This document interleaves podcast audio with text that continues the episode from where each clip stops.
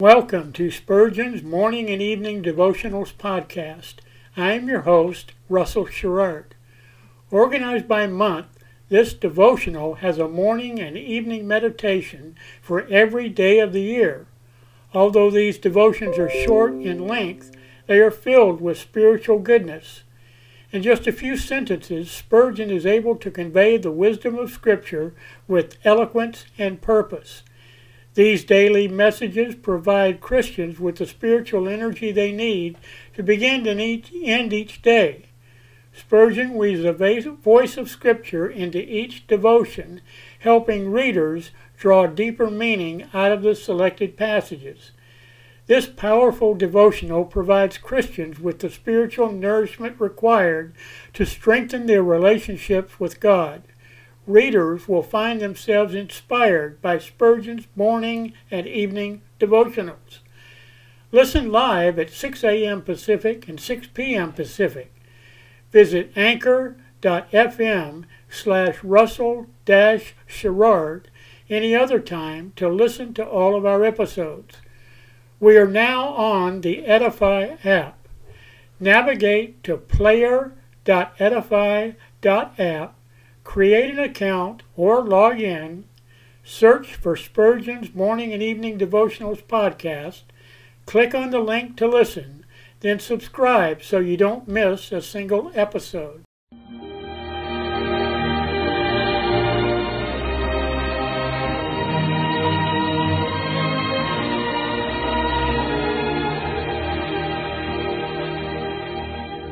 In Psalm 63, David said, my soul shall be satisfied as with marrow and fatness, and my mouth shall praise thee with joyful lips, when I remember thee upon my bed, and meditate on thee in the night watches. To help you focus your thoughts upon God at the close of this day, we bring you this devotional meditation from Morning and Evening by Charles Haddon Spurgeon, the great English preacher of the 19th century. This evening's text is found in Jeremiah chapter 8 and verse 20. The harvest is past, the summer is ended, and we are not saved. Not saved. My friend, is this your mournful plight? Warned of the judgment to come, bidden to escape for your life, and yet, at this moment, not saved. You know the way of salvation. You read it in the Bible. You hear it from the pulpit. It is explained to you by friends, and yet you neglect it and therefore are not saved. You will be without excuse when the Lord shall judge the quick and dead. The Holy Spirit has given more or less of blessing upon the word which has been preached in your hearing, and times of refreshing have come from the divine presence, and yet you are without Christ. All these hopeful seasons have come and gone.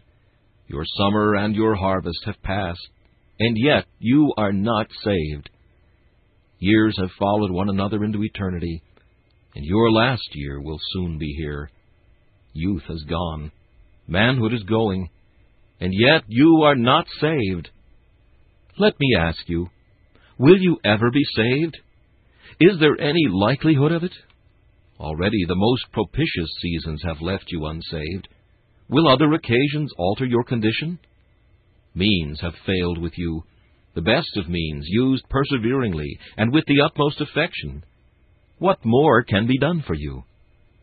Affliction and prosperity have alike failed to impress you.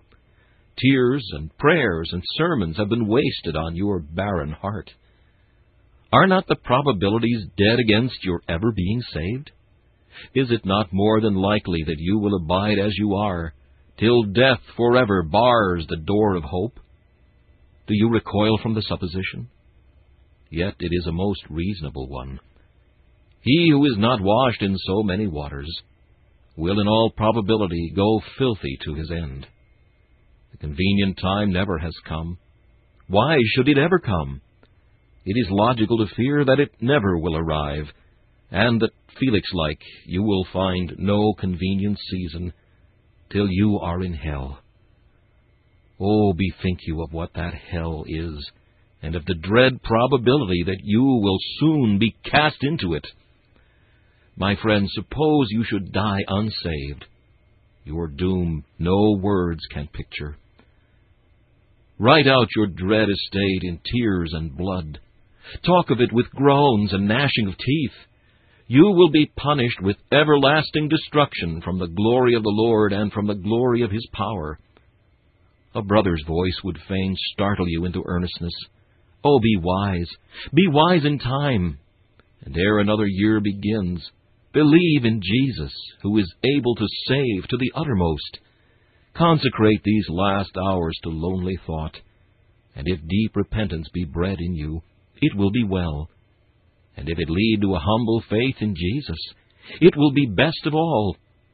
Oh, see to it that this year pass not away, and you an unforgiven spirit. Let not the New Year's midnight peals sound upon a joyless spirit. Now, now, now believe and live. Escape for thy life. Look not behind thee, neither stay thou in all the plain. Escape to the mountain, lest thou be consumed. This meditation was taken from Morning and Evening by C. H. Spurgeon. Please listen each evening at this same time for Morning and Evening.